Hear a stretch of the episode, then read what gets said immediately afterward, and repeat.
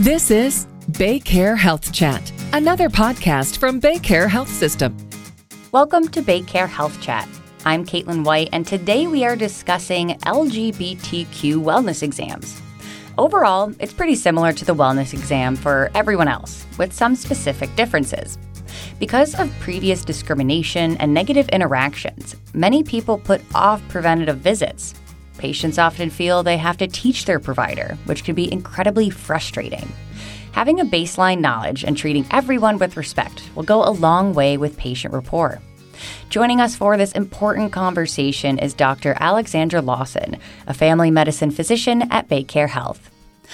So, Dr. Lawson, let's start out this conversation with some terminology. What does LGBTQIA mean? That is a great question, and sometimes it can seem like an alphabet soup, but there are points to all these terms. So people generally know the first few lesbian, gay, bisexual. T for transgender or transsexual. You may hear that term as well. Q for questioning. You may also hear the term queer, and that has somewhat come in and out of fashion. Some people felt queer was a discriminatory term, but now it is being used a bit more. Generally, I can typically mean intersex, which is not spoken about as much. A can be asexual or ally. You may also hear pansexual. So while there's not one overall term, but you know, again, it's kind of an alphabet soup. Really, the most important thing is asking the patient what is the term, if they have a term, that they use for themselves.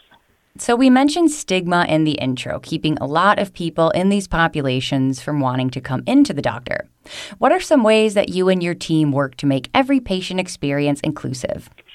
That is absolutely so important. And actually, if you look at the youth mental health survey that was performed by the Trevor Project back in 2019, only about 30% of patients said they disclosed their sexual orientation and 29% disclosed their gender identity.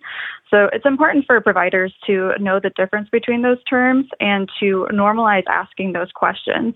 So, first, it's important to know that sexual orientation is the emotional, romantic, or sexual attraction to other people, whereas gender identity means does your external features, your body, match with the internal features of your gender?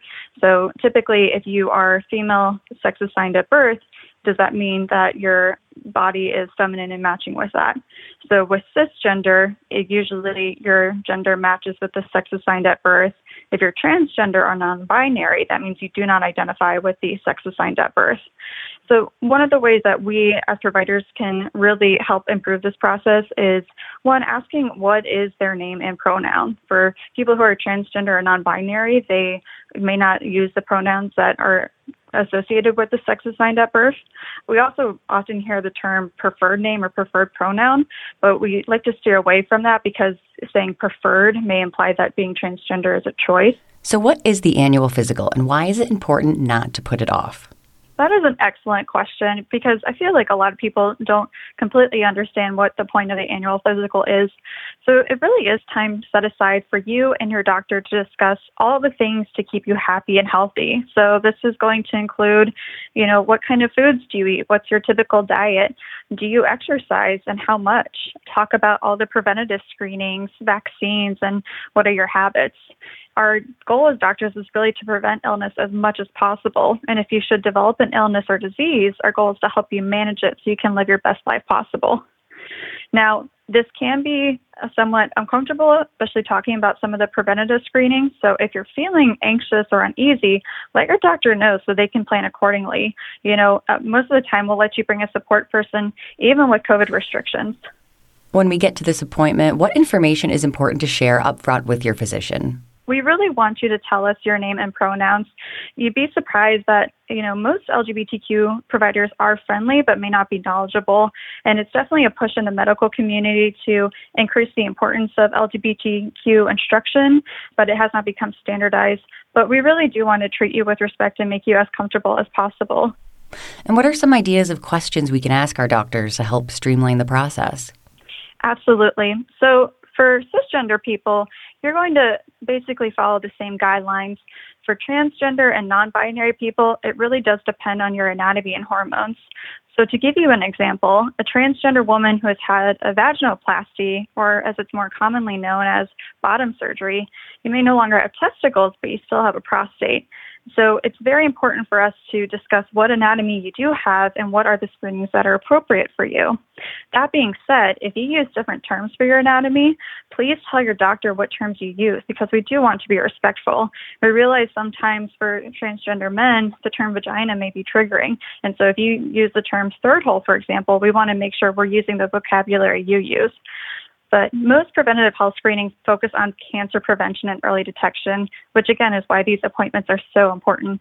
If you do develop an unfortunate disease, the chances of survival are greatly dependent on when something is diagnosed. The earlier, the better.